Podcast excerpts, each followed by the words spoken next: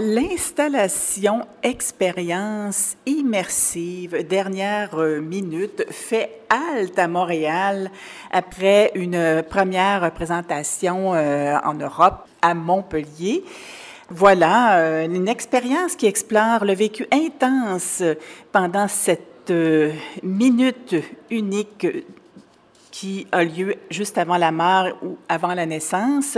Et je suis absolument ravie de pouvoir m'entretenir avec euh, le concepteur de cette installation spéciale qui travaille en collaboration avec une dénommée Claire B, qui est déjà venue à quelques reprises au Centre-Vie. Madame Claire B a déjà présenté plusieurs œuvres au Centre-Vie, mais là, nous sommes ravis de pouvoir nous entretenir avec Adrien M. Ravi de pouvoir échanger avec vous en cette visite de presse. Bienvenue. Merci beaucoup. Alors, écoutez, si vous nous présentiez tout d'abord, je pense que vous avez euh, parlé de votre source d'inspiration en début de visite de presse. Si nous en glissiez mot de cette euh, source d'inspiration qui est à l'origine de cette installation euh, qui est proposée au public. Eh ben, en 2021 a eu lieu la naissance de notre deuxième fils euh, avec euh, Claire, donc euh, Mircea, qui est né au mois de juillet. Et pendant ce temps-là de grossesse, entre novembre et juillet, le père de Claire est parti. C'est le premier de nos quatre parents à partir et on a senti de manière assez forte quelque chose qui, qui, nous a semblé inouï, mais qui finalement est assez commun, puisque chacun d'entre nous, on a des parents, et a priori, chacun d'entre nous, on va on, aura on va traverser ça, nos parents qui partent.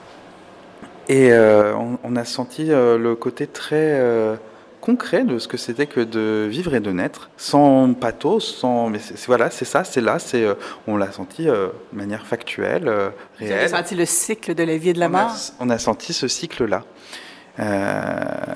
et ce cycle des particules qui s'agrègent et se désagrègent puisqu'en fait, euh, c'est ça, le corps. Euh, c'est très intense. Alors, vous nous parlez euh, aisément de cette expérience. C'est une expérience qui peut complètement nous envahir.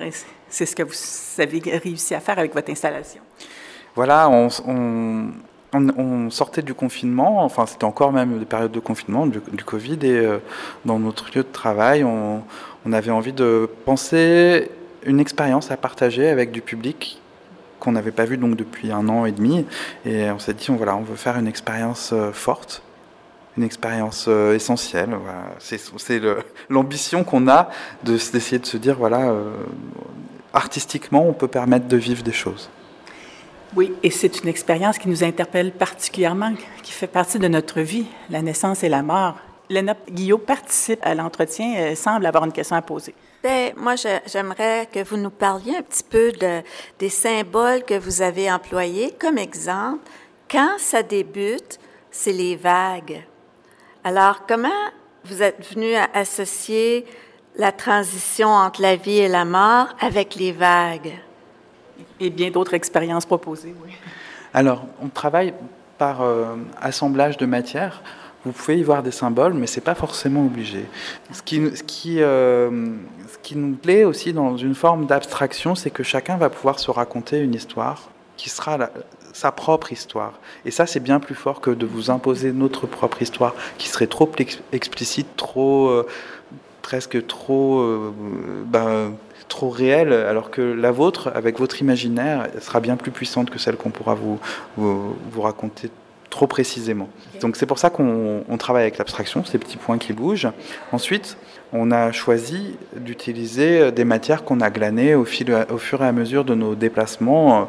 Quand on part en vacances, des fois, on a la chance de tomber sur des, des mouvements qui nous parlent, ou des couleurs. Ou, et en fait, ces mouvements de la mer, euh, comme Claire le raconte, elle a senti, j'étais pas présent moi à ce moment-là, au moment où elle a dispersé les cendres de son père donc dans la baie du, Mont-Saint-Michel.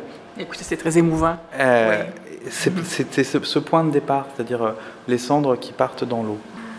Et c'est à ce moment-là qu'on se sent inondé de matière. Hein? C'est ce que vous avez voulu, nous inonder de matière, nous faire nous, sentir euh, matière parmi une vaste matière, matière parmi la matière qui nous englobe.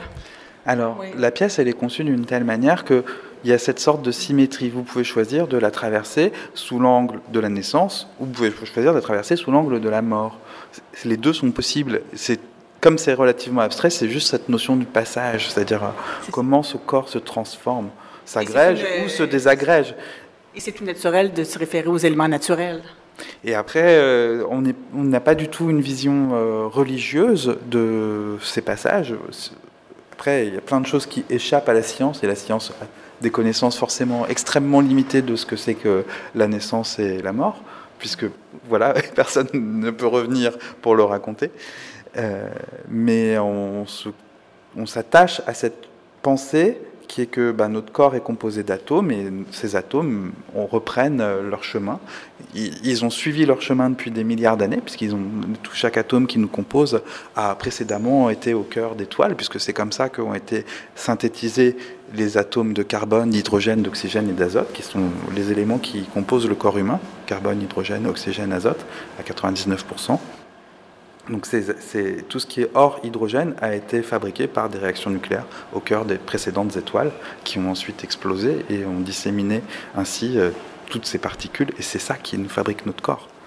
Et vous euh, projetez cette vision-là sur, sur votre écran là? Alors, euh, on, on, y retourne, c'est une vision, on va dire, largement onirique et artistique. C'est-à-dire, elle n'a pas du tout une prétention de véracité scientifique, mais voilà, c'est ça que, qui, nous, qui nous habite en tout cas quand on, quand on pense à un projet comme ça. Léna Guillaume? Oui, c'est ça. Moi, je, je, voulais juste souligner que dans votre pièce, c'est ça, à un moment donné, en plus d'avoir les vagues, on a l'impression aussi, à un moment donné, qu'on est dans l'univers, euh, dans les étoiles. Et puis, euh, ça, ça fait un effet aussi. Parce que quand on pense à la mort, on pense on s'en va dans le ciel, mais on se voit aussi s'en aller dans, la noirceur de l'univers parce que comme on ne sait pas qu'est-ce qu'il y a après, c'est infini. Je vous laisse la suite. on a joué avec les échelles. En fait, il y a des, choses qu'on a filmées en très grand avec des drones et puis des choses qu'on a filmées en tout petit dans des, dans des aquariums, des gouttes d'argile qui se déposent. Et euh, on était fascinés par les mouvements des volutes de particules d'argile. Et c'est ça qui donne aussi cette sensation de différentes échelles. Parce que ces volutes d'argile, elles peuvent aussi ressembler à des voies lactées euh, qui se seraient déformées des galaxies lointaines. Parlons, euh, complétons sur l'expérience proposée au public. Alors, bien sûr, il y a un volet musical euh, très prenant. Vous avez collaboré avec un musicien, Olivier Mélano. Hein? comment ça s'est déroulé? à nouveau, c'est une musique par moments très intense. oui, c'est intense. Olivier... Pas du rituel. C'est exactement ça. En fait, le, nom du projet, pendant qu'on travaillait, on l'appelait Rituel. Et Olivier, quand on l'a contacté, voilà, on, lui a dit on, on, voudrait penser à un rituel euh, païen qui euh, euh, amène les gens proches de la transe et euh, leur fasse vivre des émotions puissantes qui sont de l'ordre de la naissance et du décès. Et est-ce que tu es prêt à composer euh, une symphonie de 30 minutes? C'est une mission. c'est ça. C'est quand même un cycle fondateur de l'humanité. et voilà, c'est un projet ambitieux. Et Olivier, c'est un, un, sacré aventurier de la musique. Et euh, ce qui est fabuleux en travaillant avec lui, c'est qu'il a peur de rien et qu'il y va, il essaye des choses. Et, et ça fait six ans qu'on travaille avec lui avec bonheur. Et euh, ainsi, on a pu euh, esquisser une première trame qu'on a ensuite remodelée, retravaillée, rediscutée. Dans l'échange, il a toujours été très, euh, toujours force de proposition, très juste. Voilà, c'est comme ça qu'on a pu tresser ensemble la narration du spectacle. Merci beaucoup pour ces précisions. Et vous avez euh, opté pour un, écran. Et si vous me parliez de, des autres éléments de l'expérience proposée au public, il y a un écran, il y a un sol euh, que vous utilisez aussi euh, amplement. Alors, pour raconter l'expérience que va vivre le public, le public est invité à rentrer dans une pièce où il va vivre une expérience pendant 30 minutes. Cette pièce est baignée d'images, dans le sens où il y a une projection sur tout le sol et sur un écran vertical au milieu qui est en, tulle, c'est-à-dire une matière transparente qu'on pourrait apparenter à une moustiquière, et euh, qui permet euh, à l'image d'être, euh, de pas être opaque et de à ce qu'on voit les, autres personnes qui sont de l'autre côté du tulle. Voilà, on avait envie de de ces deux surfaces, l'horizontalité et la verticalité, parce que suivant le sujet qu'on aborde, on a envie que des choses puissent s'élever ou bien que des choses puissent tomber, et on ne pouvait pas travailler qu'avec le sol. Et le sol, ça permet aussi au corps des visiteurs d'habiter l'image, c'est-à-dire que l'image n'est plus une image, elle perd son statut d'image de cinéma projeté, elle, elle devient, interactive. Elle devient à la fois interactive, mais ça devient donc un territoire, ça devient un partenaire de jeu, ça devient un être vivant. Donc ça, ça devient terrain de jeu. Voilà, c'est ça. Comment le, public peut euh, vivre cette expérience-là? Alors, je pense que vous laissez toute la, marge de manœuvre, vous laissez la totale liberté au public hein, pour expérimenter votre œuvre. Effectivement, il n'y a pas une unique manière de, traverser cette œuvre, il y en a plein, et je me rends compte que chaque groupe a sa propre météorologie, c'est un propre, euh, une histoire qui est différente à chaque fois. Je suis fasciné de voir comment euh, chaque séance de dernière minute est extrêmement différente des précédentes. Ça dépend donc des personnes qui sont présentes. Les, spectateurs, s'il y en a qui se mettent à danser, on se rend compte que ça contamine les autres. Et ça fait des choses très chouettes aussi de voir les gens se mettre à danser dans, ce, dans une sorte de, de transe tribale, euh, de célébration de la vie ou de célébration de la mort. C'est aussi ça qu'on souhaitait. Vous avez pu observer des enfants à Montpellier, je croirais. Hein? Oui, les, enfants prennent très vite le rythme et puis euh, ont un, un, grand appétit pour jouer avec les interactions. Mais qu'est-ce que ça donne de, merveilleux? C'est que, comme dans la vraie vie, dans le fond, chaque expérience est unique, puis chaque famille va vivre les transitions à, leur méthode, à leur manière. Oui, donc dans ce sens-là, vous avez réussi un, coup euh, brillant parce que inévitablement, chaque personne va le vivre différemment et chaque groupe de personnes, comme dans la vraie vie. C'est subtil, mais c'est vrai. On, tient à ce que l'humain soit toujours au centre des projets qu'on crée, puisque on crée avec des outils technologiques, mais nous, on envie n'est pas des technophiles, on n'a pas envie de promouvoir une société technologique, euh, on n'a pas envie de... On voit des forces euh, qui sont en jeu. En premier, c'est l'humain qui est au cœur de votre démarche. C'est ça, on veut que l'humain... Et dans cette pièce, ce qui me plaît, c'est de voir... Euh, euh, les parents qui regardent leurs enfants jouer. Et parfois, il y a les trois générations qui sont là et c'est aussi très beau. Si on parlait maintenant un petit peu de des défis techniques, comment ça s'est déroulé? Euh, vous êtes encore en rodage, je m'avais dit euh, il y a quelques instants. Mais écoutez, le résultat est vraiment très inspirant. Merci. alors les défis techniques, ben, c'est, on, est dans une forme d'artisanat, comme je disais, on, on, essaye de, d'être dans une, comment on pourrait dire, de s'approprier les outils. On les fabrique nous-mêmes, on fabrique nos, les logiciels qu'on utilise pour euh, concevoir cette pièce, et toutes nos pièces d'ailleurs. Et dans, dans ce cadre-là, c'est vraiment un artisanat numérique, c'est-à-dire que... Tout tient à votre tablette, là, vous étiez parmi nous avec votre tablette aujourd'hui. Ça, c'est l'interface pour les médiateurs, pour euh, qu'ils euh, puissent faire en sorte que l'expérience des spectateurs soit bien comme il faut. Ça, ça, leur permet d'ajuster le début de la séance ou mais tout ne tient pas dans la tablette. Donc il y a des ordinateurs qui calculent l'ensemble des projections en direct en fonction de, des interactions. Et donc on a un système qui mélange différents calques, euh, des images projetées, des images synthétisées. Le défi, c'est sur euh, la taille de des projections, euh, la, résolution des images, et faire en sorte que ça soit stable tout au long de la journée, puisque l'œuvre, elle tourne en continu.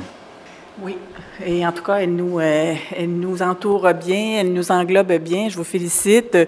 En terminant, Adrien Mondo, si vous parlez un petit peu de vous, de votre parcours artistique jusqu'à présent, euh, vous êtes euh, très connu au Centre-Phi, mais on vous connaît moins en, Europe.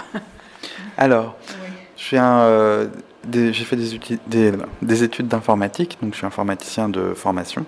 J'ai rencontré euh, l'informatique graphique, c'est-à-dire comment on, conçoit des logiciels euh, qui fabriquent des images, euh, ici à, l'Université de Montréal, où j'ai fait mon année de maîtrise entre 2000 et 2001, donc il y a un peu plus de 20 ans.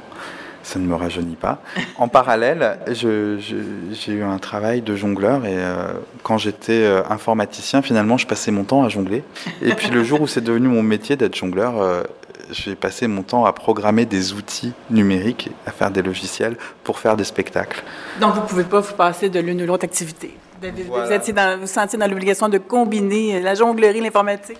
J'aime les deux et j'aime euh, avoir ce, ce, ces deux endroits de travail qui sont assez différents l'un de l'autre.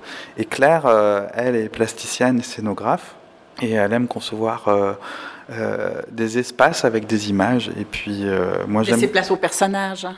Et moi j'aime fabriquer des, des, logiciels pour Claire aussi, pour qu'elle puisse penser des nouveaux projets. Vous faites un duo très créatif là. On se Elle n'est pas, elle n'est pas, elle n'est pas ici à Montréal aujourd'hui en cette visite de presse, Claire euh, B.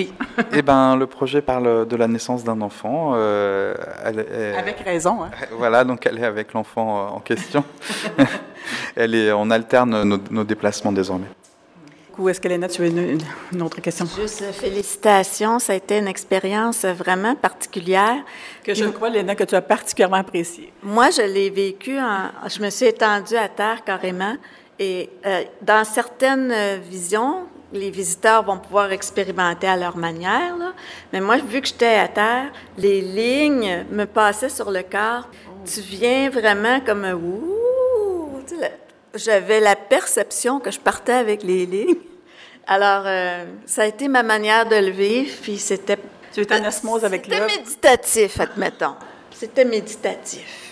Oui, je crois que c'est probablement ce que vous souhaitez, que nous ayons toutes ces, ces réactions et ces sensations euh, au contact de votre œuvre. Hein? Tout est possible, ça peut être méditatif, euh, ça peut être euh, très actif aussi. Vraiment, c'est. C'est ça. Nous, on, notre mantra dans ce genre de création, c'est on, veut procurer par contre une expérience d'une puissante douceur. Alors après. Ah, je pense qu'il n'est pas dénué de grande poésie. Je vous dirais, vos images sont très poétiques. Je voulais juste ajouter, parce que monsieur a rajouté après, il faut dire que nous, on était seulement que des adultes. S'il y aurait eu des enfants, je crois pas que je me serais étendue par terre. Eh bien, il faut se, faut se permettre, tout est permis, semble-t-il, dans cette salle. Merci beaucoup, donc, Adrien Mondeau, de nous avoir présenté cette œuvre, cette œuvre euh, qui est une, en fait une expérience symbolique, euh, vraiment euh, titrée Dernière minute au Centre Phi, une, expérience donc symbolique, mais aussi immersive, englobante. Je vous remercie. Bon euh, retour en France. Euh, à, quel endroit? Euh, à Cré, dans la Drôme. Merci encore de cet entretien très agréable. Félicitations. Merci beaucoup.